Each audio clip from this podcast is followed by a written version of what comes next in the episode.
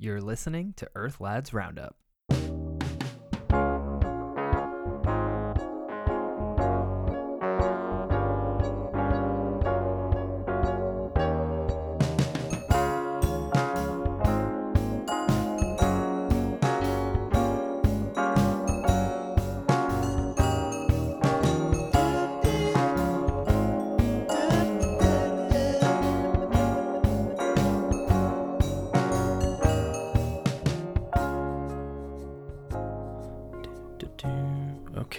Welcome to Earth Lads Roundup. This is a show where we talk through the most pressing environmental stories of the day and attempt to navigate this climate crisis that we're now living through together. You and me both. Everything's better with a friend. I am your host. My name is Michael Finelli, and today's episode is going to have, we're going to talk about several things, but it's going to have a little bit more structure than the previous one, but not too much structure. Because if you get too much, things get stiff, gets boring. That's no fun. Uh, but we will have named segments, which I'm pretty excited about. Um, first up, first segment is called What's in the News. By the way, these names are still pending and they're subject to change at any time. Uh, but for now, that's what we're going with. Pretty self explanatory. What's in the news? We go through a few of the top headlines that you may have missed, or I think maybe you should think a little deeper about. Okay. Um, so here we go. The summer of 2021, which we've just wrapped up here recently, was hotter than the Dust Bowl. So we set the record for the hottest summer ever. Um, the Dust Bowl, if you're not familiar, was that crazy thing that happened throughout the 1930s, but particularly 1936 was the hottest summer, I guess. Um, led to thousands of deaths and crop failures. There's those pictures from um, that era of giant dust clouds rolling through the Midwest. And yeah, we exceeded that. So congrats. Um, another noteworthy point about this was that the heat waves this summer were especially uh, noteworthy at nighttime. So, if you live in a building without air conditioning and thought it seemed particularly difficult to fall asleep due to the feeling of baking in your bed, you're not alone. I also felt that way, and we're not crazy. So, that's good to know.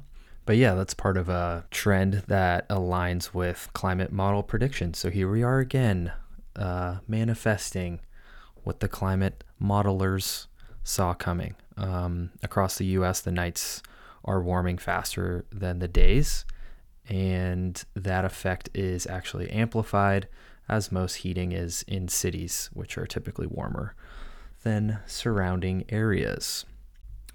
Okay, next. So, as things stand, the current international promises for reducing greenhouse gas usage would actually cause a rise in those greenhouse gas emissions over the coming decades and throughout the century would cause a catastrophic rise in global temperatures up to 2.7. Some sources are saying even higher than that. Um, so that's bad. But we we kind of knew this was the case, right? That the current as things stand, the goals that are set out are not uh, sufficient, right? This is what we've been talking about. The last UN report kind of got to that point and it's the reason that there's so much pressure on the US and other countries to really up the ante in Glasgow in November and see if we can uh, actually make a dent in this thing because through just in the next decade emissions are poised to grow by 16% and as you remember, that we have to cut those emissions by hopefully a quarter or even half with by in the next decade. So uh, a lot has to be changed there. And what it says is that every single country, but particularly the biggest countries and the largest emitters, have to set really aggressive, seemingly outrageous goals, things that will sound to you to be outrageous, but you, the concerned citizen, need to be ready to embrace that and support that and enthusiastically uh, cheer them on in those policies. As a former head of the United Nations Climate Agency, Christiana Figueres said in a statement, quote, all other geopolitical issues will fade into irrelevance if we fail to rise to the existential challenge that climate change presents. How eloquent. Uh, I said something similar to, similar to that last time. Um, I should be in the UN Climate Agency, but it's true, right? Um, we have to prioritize this, and if we if we don't take serious action on it immediately, then um, nothing else is really going to be relevant anymore because the Earth will have melted away. Um, so yeah, just watch closely as things ramp up towards COP26 in November, um, and be ready to embrace and support broad, sweeping systems change. Okay, next up. Uh, so we have China promised to stop financing coal plants overseas. This is a rare good news story in the climate crisis. Uh, this was a big one. Um, in recent years, China has been investing heavily in coal plants throughout the rest of the world, and they promise that they're going to stop doing that. Um, it sends a really important message that they're willing to make some moves in the right direction and uh, hopefully it marks the beginning of the end of coal um, as an energy source. But there are some important caveats that come with this. Um, China, as a country, is still heavily reliant on coal domestically, um, and they're still building it out pretty aggressively. So last year alone, they brought on 38 gigawatts of new coal plants uh, which comes out to about one per week. And, you know, they're currently the biggest emitter of fossil fuels. Historically, the US has emitted the most, but as of today, China is the biggest emitter. And so, within this climate crisis, we are somewhat at their mercy to to bring those emissions down. And if you're not familiar with the story on on China, uh, they have built out tons of solar and other renewables in recent years. So good on them for that. But they are also still building out coal plants, uh, as I just described. And they're what they're promising now is that they're aiming to peak their emissions in the year 2030. Um, so what that means is for the next nine years or so, they're going to continue expanding their fossil fuel use. So they're going to keep raising it up until 2030 is what they're aiming for. So that there there's a lot of pressure on them from the international community that hopefully they can uh, turn that around. But uh, we'll see what happens. So keep an eye on that as well. Um, all right, that has been what's in the news. Next up, we have the Golden State of Affairs. All right, so the Golden State of Affairs. This name I actually like. We'll probably be sticking with this one. So, first, I would like to address the fact that in the last episode, while I was on my soapbox pitching the necessity of electric cars, I realized after the fact that I neglected to discuss the alternative of public transit very irresponsibly of me. Um, so, to clarify, I am fully supportive of public transit. I recognize that moving people en masse is absolutely more sustainable than people moving in individual vehicles. And I think that we should invest heavily in expanding and improving public transportation. That said, two important things here. First, no matter how appealing public transit becomes, there's always going to be a certain number of people who just love that quintessential American value of driving your own car, right? You in the open road. That's just that grisly American thing. And yes, many of those people probably also like to hear the rumble of a gasoline powered engine, but we need to get as many of them into electric vehicles as possible as quickly as possible. The other issue is that um, this ideal scenario of a highly appealing public transit system is a long way off, um, especially in places like Southern California, where our cities and communities are so spread out. Um, and we can't wait around for those upgrades to happen. They need to happen, they should happen, and hopefully in 10, 15, 20 years, we live in that public transit utopia. But we have to decarbonize the transport transportation sector immediately. And the option that we have immediately is electric cars. And it's worth noting that these public transit infrastructure projects inevitably run into bureaucratic hurdles. Take, for example, the infamous California Bullet Train project, which yet again hit another funding impasse a few weeks ago. Um, yes, that's more of a broad scale, big picture project, but it is indicative of the delays that come with any public transit project. Um, okay, next in the world of California, I want to discuss the wildfires that have been threatening the giant sequoias, one of our most majestic natural offerings in the great state of California. Um, so this was pretty scary for a while. Uh, it still is scary, but um, several weeks back, uh, I think the KNP complex fire. Uh, there's a few fires going on in that area, but I think that was the dangerous one, the most dangerous one, because the biggest tree in the world, actually, called General Sherman, um, and others nearby uh, were in danger of being burned down. But luckily, uh, those I think are out of harm's way at this point. But there are other giant sequoias that are still in danger.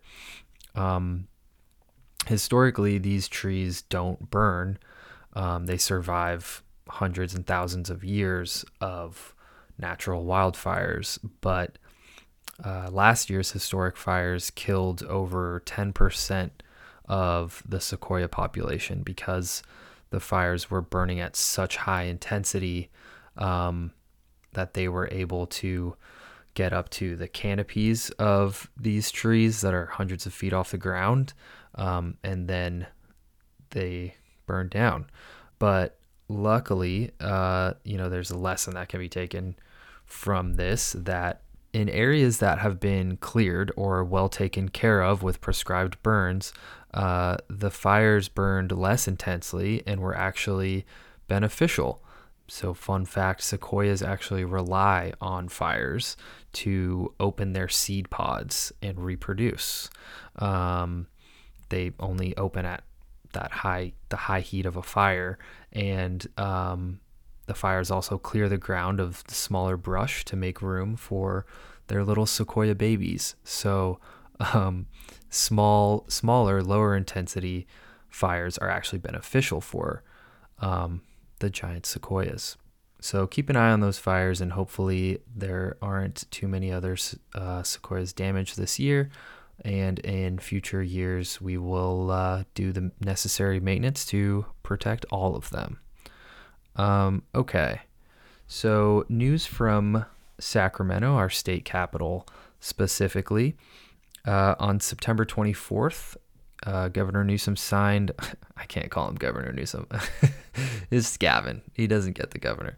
Um, on September 24th, Gavin Newsom signed off on a $15 billion package to address climate change and its effects. Uh, the largest portion of that, about 5 billion, is going to go towards funding for emergency drought relief projects and expanding the state's water supplies. Um, also in there is about three and a half billion to address climate change risks, uh, investing in projects that should mitigate extreme heat and tackle rising sea levels. Um, and then there's a little bit, one and a half billion to prevent wildfire risk in forests. That's all according to Gavin's office. Um, okay, that is all we have for the golden state of affairs today. Next up, it's We the Nation. Okay, We the Nation. This part we will talk about all things US of A. Uh, so, real quick, I want to mention the solar announcement that Biden made uh, back on September 8th. They announced plans to move to 45% solar power by 2050. Um, for reference, we are currently at about 4% uh, solar usage nationally. So, scaling that up would require doubling the amount of solar installed every year over the next four years and then doubling that again by 2030. So, as you listen to that, this is what I'm talking about, right? That sort of thing probably sounds outrageous. Like, that is a very outlandish sounding plan. But the fact of the matter is that this is what's in line with what the scientific consensus says is necessary to avoid catastrophic climate change. So we need to embrace our minds around these outlandish sounding um, plans. Uh, one thing that might make this sound more realistic, though, is that the cost of solar has actually fallen dramatically in the past five, ten years. And it's actually the cheapest source of energy uh, in many parts of the country. So that should be encouraging. Uh, the way that Biden wants to go about making this happen, uh, there's a number of different strategies, varying from tax credits to individuals and businesses, um, and all the way to expediting installation per- permits. But we'll go over the big parts of that in the next section because I'm going to break down the two bills in Congress. Okay, so if you've been following national politics at all recently, you've surely heard about the two giant bills that have been bouncing around the halls of Congress. Uh, the first of those is a bipartisan bill that has already been passed on a bipartisan basis in the Senate um, back in early August, I think. Um, that one is about $1 trillion, but only about half of that is new spending. Important to keep in mind. Um, the other bill, much bigger, uh, the other one is three and a half trillion, and that one Democrats are planning to pass on a party line vote through a budget process called reconciliation that I don't fully understand, and so we're not going to get into today. Um, so there's currently a standoff between moderates and progressives, who the progressives are threatening to vote down the bipartisan bill that was already passed in the Senate if, uh, unless and until their larger three and a half trillion dollar bill is passed along with it. So they're kind of like holding it hostage unless they get this bigger bill. Um, okay, so let's talk about what's in each of these. And a quick disclaimer that the details are constantly changing since they're currently being debated in Congress. But uh, I tried to bring you the most current information. So I'm pretty sure this is all accurate. Um, okay, so let's talk about the first one the $1 trillion uh, bipartisan bill that was passed in the Senate on August 10th. There it is. It's in my notes here. Um, so this one was bipartisan and it's referred to as the traditional or physical infrastructure bill, um, whereas the bigger one is re- referred to as the environmental one, environmental and social human infrastructure one. Uh, that's not really fair though, because there's actually a lot in the smaller bipartisan one that would directly and indirectly address climate change. And a lot of those infrastructure improvements are planned to be done in a way that will make the country more resilient to these worsening climate events that are already happening. Uh, for example, so big part of this roads and bridges, um, improving those, rebuilding those. But within that, there's a focus on climate change mitigation and safety for cyclists and pedestrians, importantly, who don't emit any carbon last time I checked. Um, and then there's another chunk to modernize public transit, which includes transitioning rail and bus fleets to zero emission vehicles. There you go. That's that's a direct uh, effect on climate change. There's investments in ports and airports, again, with a focus on reducing emissions, uh, I think by integrating more lower emission buses. And then there's a few that are directly um, addressing climate change. So, Um, there's seven and a half billion for zero and low emission buses and ferries around the country. Um, there's another seven and a half billion for a nationwide network of plug-in electric vehicle chargers. Uh, there's a 65 billion to rebuild the electric grid. Um, that is necessary. That is a necessary thing that needs to happen in order to expand our reliance on renewable energy. If we're going to transition to uh, majority renewable energy sources, our electricity grid needs to be overhauled. So investing in that allows that to happen. Um, there's another chunk to upgrade water infrastructure, replacing lead pipes around the country. Um, not necessarily climate change related, but it's definitely an environmental and environmental justice issue. Um, another chunk to make the utility system more resilient against drought, floods, and cyber attacks. And then there's another 21 billion to clean up Superfund and brownfield sites, as well as reclaim abandoned mine land and cap orphaned gas wells. So cleaning up the messes that have already been made. All that to say is that uh, I by no means am suggesting that this bill is sufficient on its own. Um, we definitely need the bigger bill as well because uh, this bill by itself would not um, transition our our energy resources. It wouldn't it wouldn't cut greenhouse gas emissions um, nearly as fast as we need to. So, um, but I just think it's it's important that we recognize that there are actually several um, environmental and climate related provisions even in this bipartisan bill. So, okay, let's talk about the big daddy, uh, the three and a half trillion dollar bill. Um, so this one is definitely still changing uh, and might be scaled down. More than likely, will be scaled down and or changed before it reaches its final form. But it has been referred to, as I said, as the human infrastructure bill because the bulk of it goes towards strengthening the social safety net. Um, some pretty revolutionary stuff in there, just to uh, rattle off a few of the highlights in that sense. Um, universal pre K, creating a federal paid medical leave program up to three months of paid medical leave which sounds crazy, but would actually just put us on par with most other developed countries. Uh, two free years of community college, extending the child tax credit, lowering prescription drug prices, investing in home based services, and improving public school infrastructure. Uh, there's a lot of other stuff in there, a lot of more details there, but um, that's not what this podcast is about. But I just wanted to mention them.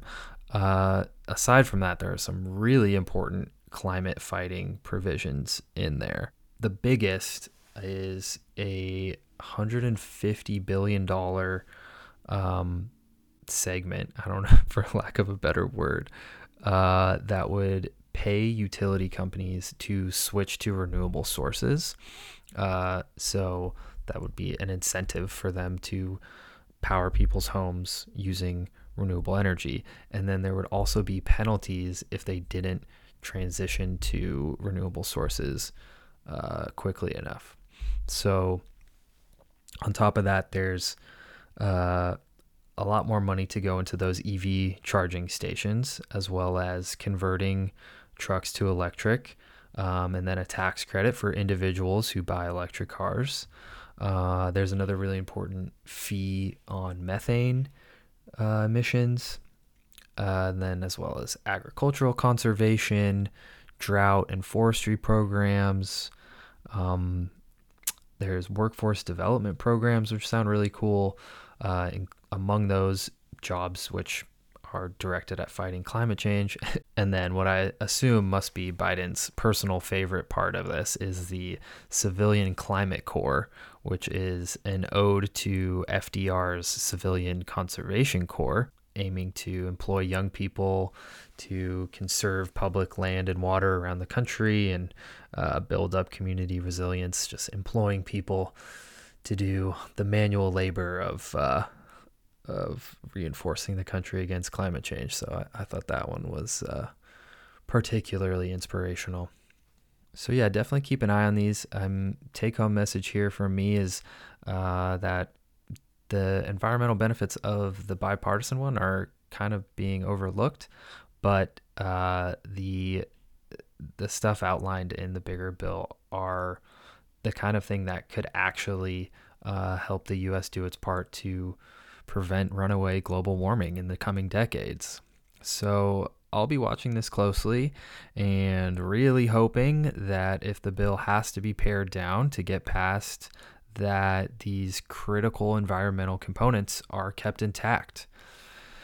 And if this all sounds like too much money to spend, um, I would encourage you to consider the hundreds of billions of dollars the government is having to spend on disaster relief and how much those numbers will balloon out of control in the coming years if we don't take action right now and then consider this as an investment in preventing that increasing damage. Or, you know, if that doesn't do it for you, consider that if sea levels keep rising, the New York Stock Exchange will be underwater pretty soon and your money won't matter anyways. all right, that's uh that's all for We the Nation. Moving along to our fourth and final segment, the bigger picture. All right, so the final segment is called the bigger picture, and here I will just leave you with something, something to chew on, take on your way, really put things in perspective. Um, so for today, I want to talk about two leaders uh, from Europe. The first is Angela Merkel, the great Angela Merkel. Uh, her time as German Chancellor is coming to a close. Uh, the German people voted on a new government the other day, and they are currently hammering out exactly what that's going to look like because they have a parliamentary system. Um, during her 16 years in office, long time, um, she undersaw the transformation of their power sector to the point that I mentioned this in the intro. They're one of the inspirational stories that in 2020 they were using nearly half um, renewable energy. Um, you know, that's under that's her doing. Um, she is also leading international conversations around the world uh, about reducing emissions. She played a leading role in the Paris Climate Accords. Um, anyways, as I was listening to coverage about this the other day about her stepping down and what a new government in Germany might look like, I was shocked to learn that Merkel was actually from the center right party in Germany. Um, they have several relevant parties there, unlike our stupid two party system, but she is from the main conservative party in Germany. And yet, she was this famously aggressive leader when it came to fighting climate change. So, keeping that in mind as we shift to Boris Johnson, the Prime Minister of the United Kingdom, um, he's definitely conservative. Um, if you're not familiar, he is the head of the UK's main conservative party, similar to Merkel, um, but he was a big proponent of Brexit and in was largely brought on to lead the country through the Brexit process. And he was occasionally compared to Trump, which I always thought was kind of a stretch, but it happened. People people said that. Um, and um, he was in the U.S. last week, uh, speaking to the UN General Assembly, where he was adamantly, aggressively championing his climate policies worldwide.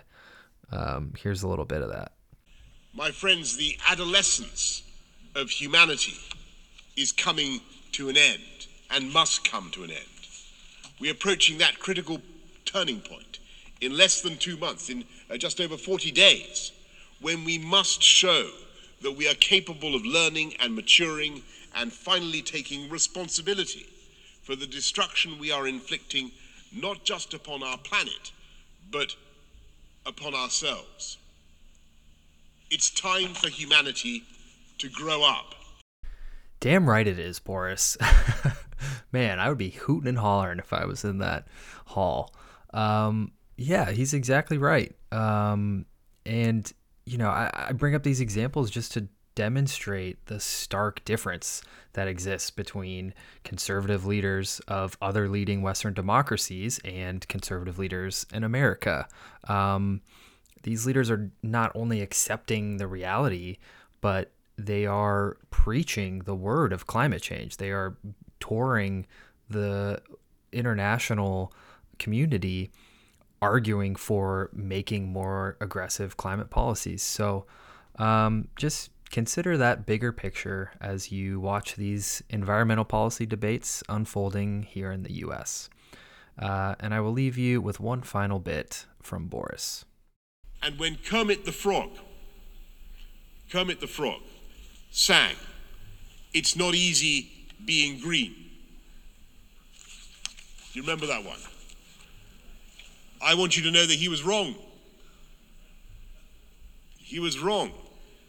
It is easy. It's not only easy, it's lucrative and it's right to be green. He, although he was also unnecessarily rude to Miss Piggy, I thought. well put, Boris. All right, leaving you with that. Uh, this has been another episode of Earth Lads Roundup. I'm Michael Finelli. Thanks so much for listening.